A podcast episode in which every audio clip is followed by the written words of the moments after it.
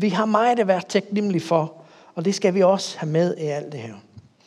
Og uh, her i den første gudstjeneste kl. 10.30, så havde vi dåb. Og det var Karsten, der blev døbt. Øhm, Anne-Marie og Karsten er begyndt at komme her for nok et års tid siden. Og øh, Karsten, han, han, havde, han har haft en oplevelse af Jesus. Han er kommet på møderne. Han, har, han, har virkelig, han er en af dem, der har vokset ind i det, hvis I forstår, hvad jeg mener. Ikke? Men han havde virkelig det her spørgsmål med hensyn til dåb. Ikke? Det var han ikke så glad for. Og øh, vi er ikke en menighed, der presser eller forlanger. Vi, det, er, det må Jesus arbejde med, hvis det er det, han vil. Må Helligånden gøre noget. Og så her for ikke så lang tid siden, så, så havde vi dåb. Vi døbte en, en, der hedder Malik. Og uh, Malik er, han er, han er meget syg. Han kæmper i livet. Han vil gerne døbes, fordi han, han sagde til, til mig, da jeg snakkede med ham, at den Jesus, jeg har fat i, vil jeg gerne opleve, at det er på plads. Fordi der er så mange andre ting, jeg kæmper med i livet, at jeg vil gerne have den bevidsthed om, at jeg tilhører ham. Og Helligånden så talt til os, til mig og til ældsterådet, om, at vi skulle, vi skulle beskytte ham, vi skulle passe på ham, og vi ikke skulle annoncere, at der skulle være dåb. Så det gjorde vi ikke. Alle mødte op den søndag formiddag, og så, whoopty, så var der dåb. Ikke? Okay, den fortæller jeg, for at fortælle, hvad der skete med Karsten. Fordi ugen op til, så havde Karsten en drøm. Okay? Han havde en drøm. Og øh, Jesus talte til ham i drømmen. Og sagde til ham, Karsten, der er nogle ting, du skal rette op i i livet. Det er altid rart, når Jesus kommer og siger, hey, nu skal du tage det sammen, kære ven. der er nogle ting, jeg gerne, du gør op med, der er nogle ting, jeg gerne, du får på plads, og jeg vil gerne, du lader dig døbe. At du bliver døbt. Så han vågnede næste dag, og det, han gav vidensbyrd her kl. 10.30, så han vågnede den næste dag, og han sagde, Jesus, jeg skal nok gøre alt, du bad mig om, men det der med dåb, det er jeg ikke så glad for. Og han kæmpede med det. Og så begyndte han at bede. Og øhm, så kom søndag. Og så på vej ind til møde kl. 10.30, så bad hans kone, Anne-Marie, Gud, du må gøre noget. Du må møde Karsten, så han bliver overbevist om det her. Karsten, han vidste ikke noget om, hvad Anne-Marie bad om. Vel? Han går og beder om, okay Jesus, hvis det er det, jeg skal, så er du nødt til at gøre noget, så at jeg ved, jeg ved, at jeg skal døbes. Og så kommer han ind i mødet, træder ind i døren, og hele formiddagen drejer sig om dåb. Så kom han direkte op til mig bagefter og sagde, jeg skal døbes. Jeg skal døbes. Og det kan ikke gå hurtigt nok. Det kan ikke gå hurtigt nok. Vi har mandegruppe jo om tirsdag, og jeg var ikke med, men Kenneth var der, og han fortalte mig senere, han sagde, jamen jeg var, jeg, det var næsten som om, at vi skulle lukke dåbsbesingen op den aften, fordi han vil døbes, og det skal være nu. Se, der sker noget, når vi hører og oplever sådan noget, at vi lærer Jesus bedre kende.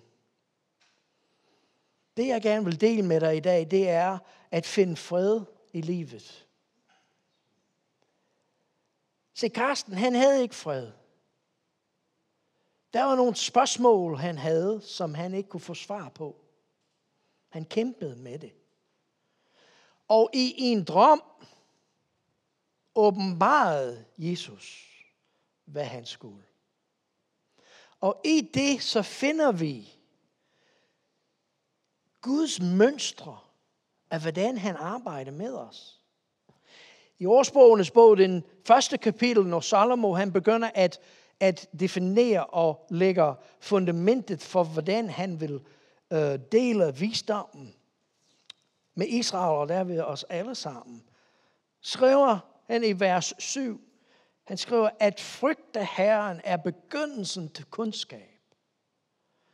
At vise Herren respekt. At bøje os over for ham. Giv ham lov til at tale ind i vort liv. Er begyndelsen til kundskab. Men se, den verden, vi lever i, er en verden, det vil gerne lære os en hel masse ting. Ikke?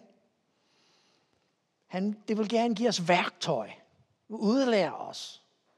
Det giver os rigtig mange ting, der gør, at vores selvtillid kan bygges. Ikke? Vi får et job, hvad er det første, vi skal? Vi skal gå ind i et træningsforløb, ikke? fordi vi skal finde ud af, hvordan de gør det.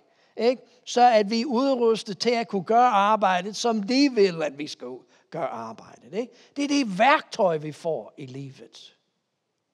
Det har vi brug for. Men du kan have alle de værktøjer i, i verden, du kan have alt det selvtillid i verden, og stadigvæk ikke ved, hvem du er. Og ingen selvværdi har. Det er der, hvor Gud møder os. Det er der, hvor han åbenbarer og vi skal ikke glemme alt det der med at lære det værktøj. Lære om selvtillid. Gør det, vi, vi, vi bliver bedt om at bygge noget op i os. Fordi i den syvende vers af årsbogens første kapitel, og jeg vil bare understrege, at jeg læser fra den autoriserede oversættelse fra 1992. Det er den, som Folkekirken bruger, og alle kirker bruger at årsprogenes første kapitel, vers 7, der står, at frygte Herren er begyndelsen til kundskab, og de dumme renagter visdom og belæring. Jeg se, det Salomo siger til os, det er, at selvfølgelig skal vi arbejde med alt det, som vil gøre os til bedre mennesker, udruste os, træne os, give os selvtillid, at vi kan lære at, at udføre et stykke arbejde. Men hvis ikke vi har respekten for Gud i det, hvis ikke vi kan åbne op vort liv og lade ham tale ind i vort liv, så vil vi aldrig finde ud af, hvem vi er. Jesus siger til os i Matthæus 22, at vi skal elske Gud, og vi skal elske vores næste som os selv. Og det er kernen i Guds ord, det er kernen i evangeliet. Og så det, han siger også til os, det er, at den måde, vi elsker Gud på, vil også være den måde, vi elsker hinanden på. Den måde, vi behandler Gud på, er den måde, vi behandler hinanden på. Og den måde, vi behandler hinanden på, er den måde, vi vil behandle Gud på. Jeg ser det mange gange. For eksempel med par og ægteskaber, der kommer og vil gerne snakke. Mange gange jeg spørger, kan I sige til hinanden, at I elsker hinanden? Ja? Og der er mange gange, det, i, i det øjeblik, så, så får jeg et svar et eller andet retning. Jamen, hvis de vil bare gøre sådan og sådan. Ikke? Men det er ikke det, jeg spurgte. Kan du bare sige til den anden, jeg elsker dig? Og så nogle gange kan det være en udfordring, ikke? Og det er der, hvor jeg går videre, og jeg siger, jamen hvis ikke du kan sige, jeg elsker dig, hvordan kan du sige det over for Gud? Jeg siger, når vi åbner vores hjerte op, og begynder at handle på Guds ord, så det er der, hvor vi finder ud af, hvem vi virkelig er. Og Gud kan bygge os op. At hvis jeg er villig til at tale Guds sprog, så vil jeg også være villig til at tale min næstes sprog. Og ved du hvad, det er en af de ting, vi kæmper rigtig meget med i Guds rige. Men hvis ikke jeg lærer Guds måde at gøre tingene på, hvis ikke jeg lærer hans sprog, hans mønstre, så vil jeg aldrig nogensinde lære min næstes sprog. Og hvis jeg ikke vil tale deres sprog, så vil jeg aldrig lære dem at kende. Ikke? Samtidig med, hvis jeg ikke lærer Guds måde at gøre tingene på, hans retfærdighed, hvem han er, hans sprog, så vil jeg aldrig lære ham at kende. Og det er det, han gerne vil, fordi alt handler om, at hvordan har jeg det over for Gud og over for andre. Derind ligger min frelser. Jesus siger til os, i begyndelsen af hans tjeneste, i bjergeprædiken, i Matthæus 5 til Matthæus 7, han begynder med særlige prisninger. Ikke? Han begynder med udtalelser om, hvordan det er, at vi finder glæden i livet. Det er det, det betyder. Særlig prisninger betyder glæden, velsignelse. I en engelsk oversættelse, så bruger vi ordet velsignet er den.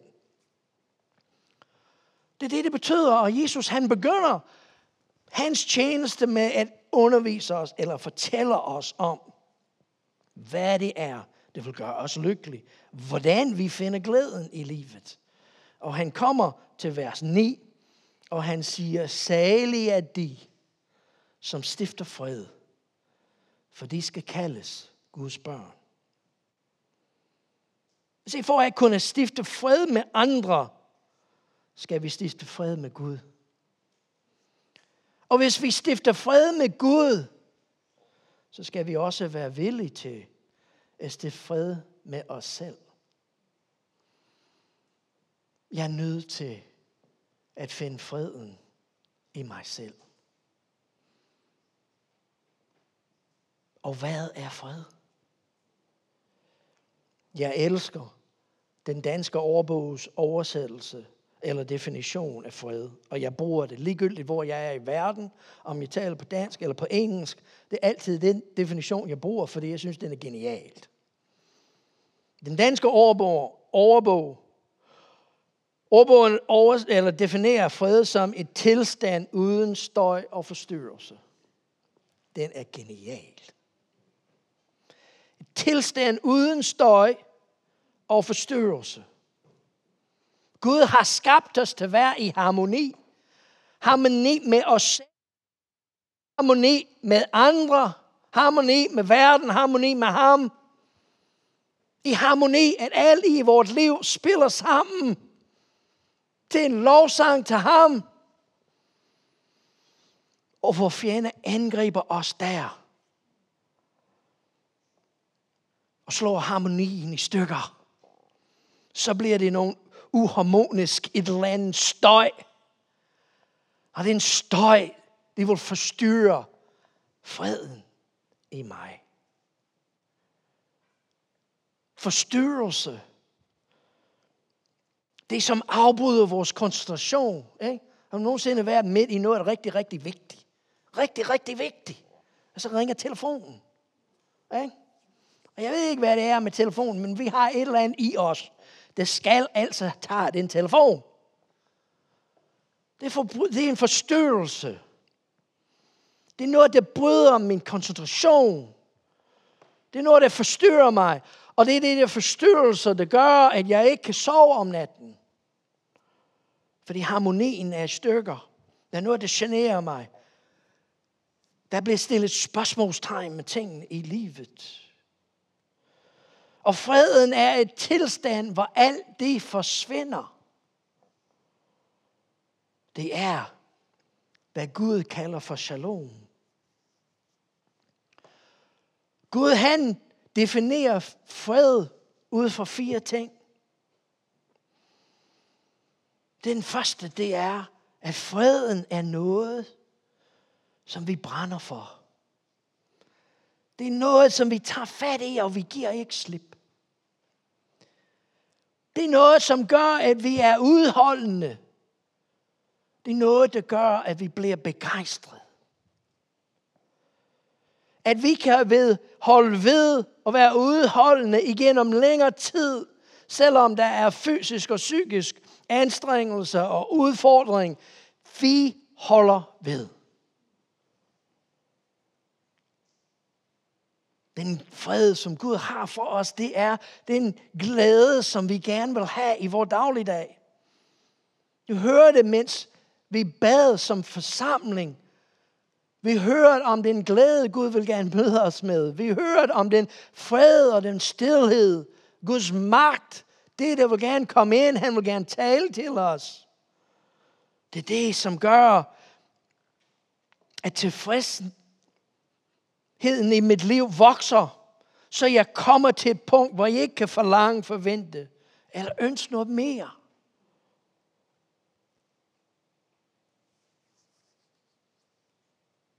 Guds fred er noget, som sørger for, at vi kan forstå verden, vi lever i. At vi kan have sympati og empati med folk omkring os. At vi kan lære nye ting, at vi kan forstå andre. At vi kan sætte os ind i deres situation, hvad det er, de oplever. At vi kan anerkende deres følelser og deres situation.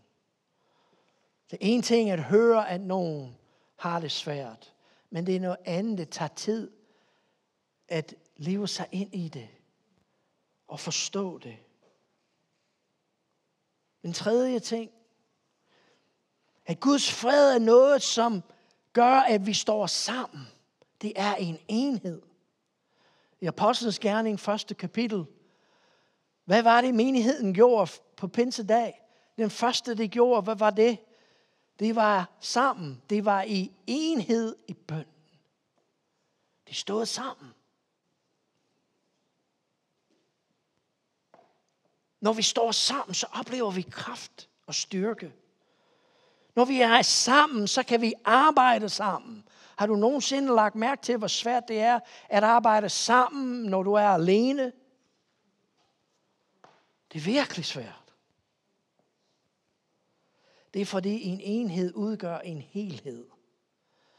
Og Gud har skabt os til at være en helhed. Han har skabt os til at, at opleve en samhørighed, at være en del af et fællesskab, at være en del af en relation, et forhold, hvor vi kan virkelig finde glæden i livet, freden i livet. Den fjerde ting, vi oplever med Guds fred, eller hvad Guds fred er, at det er noget, som støtter os og beskytter os. Det skaber sikkerhed. Det er det, det, det hindrer, eller det er det, det forhindrer mig i at blive væltet i livet. Det beskytter mig. At jeg ikke kommer ud for far. At jeg er i sikkerhed med ham. At jeg kan, at jeg kan begynde at arbejde med sandhed og det, som er rigtigt i livet. Det støtter mig. Det beskytter mig. Og alt det er fantastisk godt. Men spørgsmålet er, hvordan finder jeg freden i mig selv? Hvad skal jeg gøre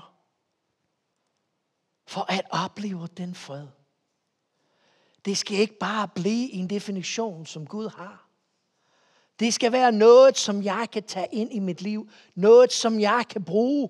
Noget, som jeg kan have i mit indre, som gør, at jeg får en identitet. Den identitet, som han gerne vil give mig. For jeg vil gerne brænde for noget. Jeg vil gerne lære nye ting. Jeg vil gerne kunne stå sammen med andre. Jeg vil gerne kunne støtte op. Jeg vil gerne alle de ting. Men hvordan? Det er spørgsmålet. Det er spørgsmålet. Der er tre ting, som Gud viser os i hans ord omkring, hvordan vi arbejder med at finde fred i os selv. Den første, det er, at vi skal forstå den måde, som Gud har skabt os. Hvis du læser i første Mosebog omkring, hvordan skabte Gud mennesker, han formede os af hvad? Af støvet. Af jorden selv. Okay, det var den første. Så det vil sige, at vores første del af livet vil altid være i dagligdagen. Vil altid være i verden.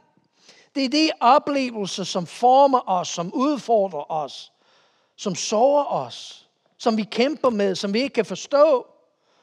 Det er det, som, som gør, at, at, at vores identitet bliver rykket rundt med.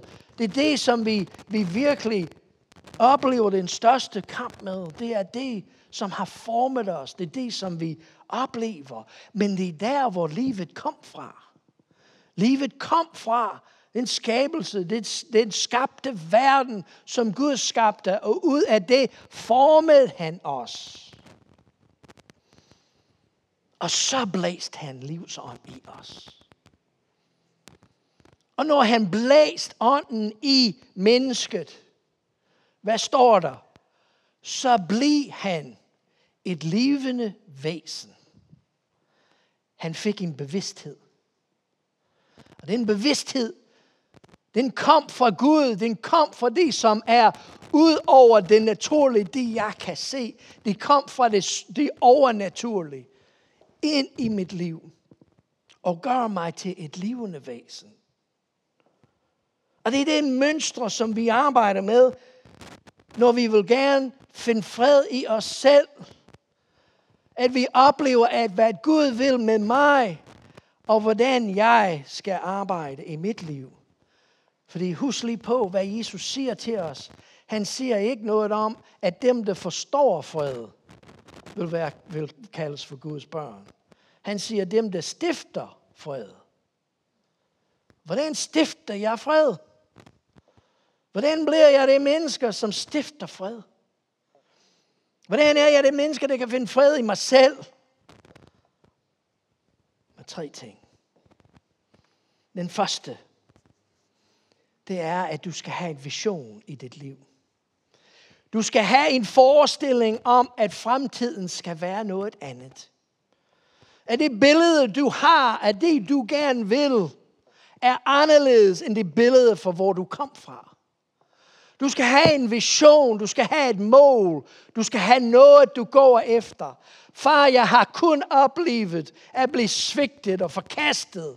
Jeg har kun oplevet bitterhed og sorthed. Jeg har kun oplevet fejl. Far, jeg tror, at jeg skulle have nået længere, end jeg er nået. At jeg skulle have gjort en hel masse andet. Men far, her er jeg her og nu. Og jeg vil gerne have et nyt billede af min fremtid. Årsbogenes bog 29 fortæller os, at uden en syn, uden en vision, er vi ladt i stikken. At vi har ingen håb. Vi kan ikke finde lykken. Det første, det er, at vi er nødt til at se til os selv. Jeg vil have en anden fremtid. Jeg vil have noget, som Gud har talt til mig om. Jeg vil gerne, at min fremtid er anderledes. At jeg går ud i det. Og min forestilling om den fremtid, som Gud har, det bliver forestilling, som Gud vil gøre gældende i mit liv. Det andet, nummer to, det er forandring. Du skal være villig til at lade Gud forandre dig.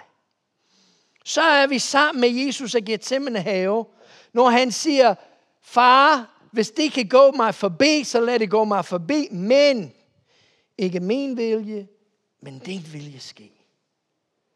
Far, hvad du vil, er vigtigere end hvad jeg vil. Og det er svært for os alle sammen, og vi kæmper med det alle sammen. Fordi jeg har sagt så mange gange, hvis I alle sammen vil bare gøre, som jeg siger, så vil det være fred på jorden. Okay? Og det er der, hvor Gud han kommer til os og siger, nej, det starter i dit hjerte, Joe. Bøj dig for mig. Lad dig blive brudt, så jeg kan samle dig sammen igen.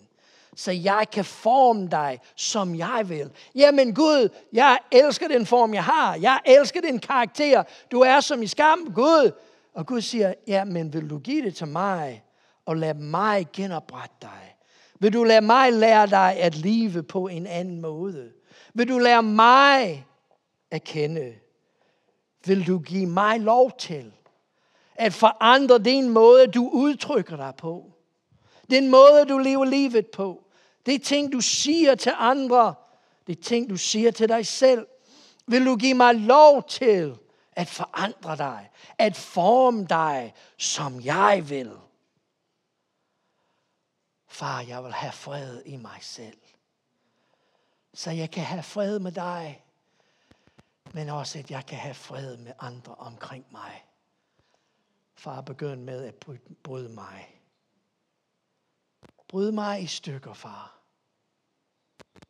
Som du er, som er den store pottermager, kan tage det sammen. Samle det op og begynde at forme det på ny.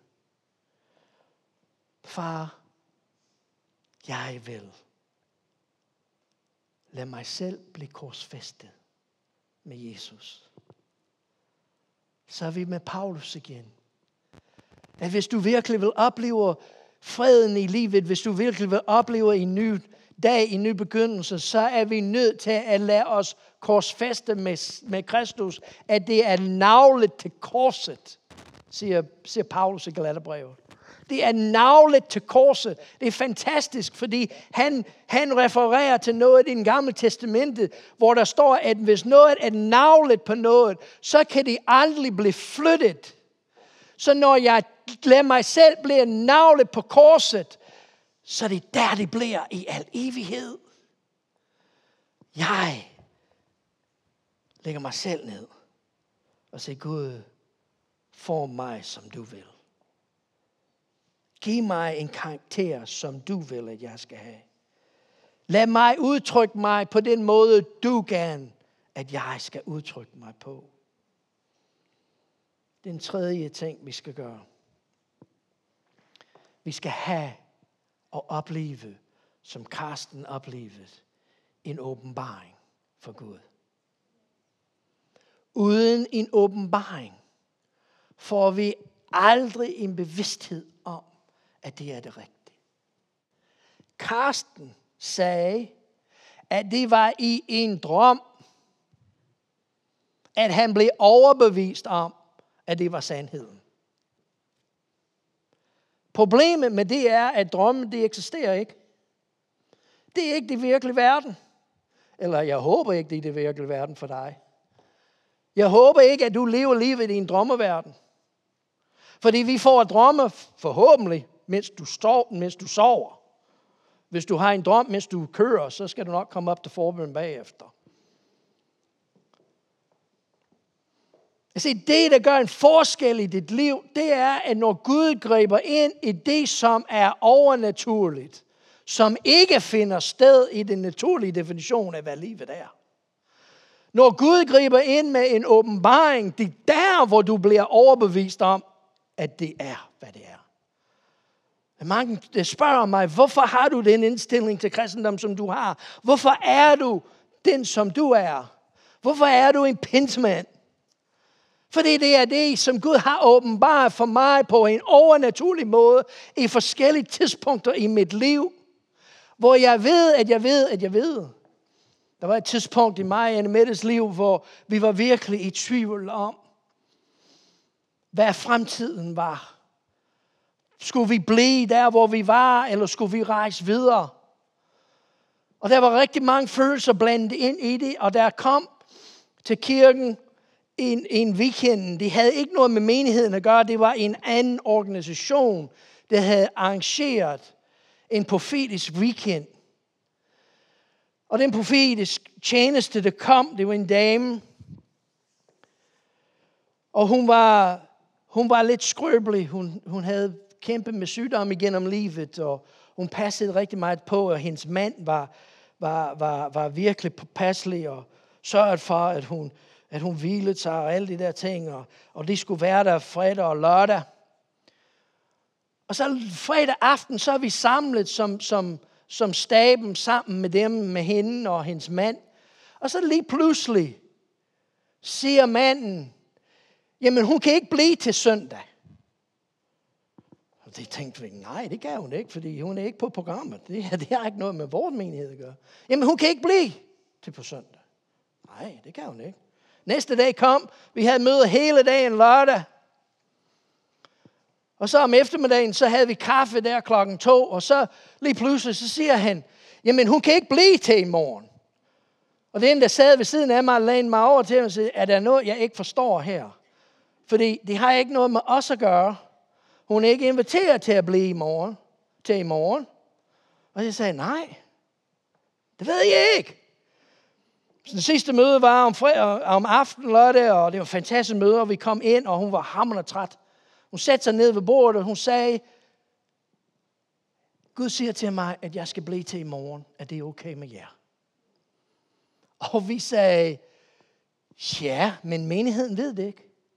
Nej, siger hun. Men Gud har noget, han gerne vil gøre. Jamen, du er det velkommen. Vi mødte op den søndag formiddag, og vi sad, alle staben sad foran, det er en stor kirke, der vi var flere. Vi sad op foran.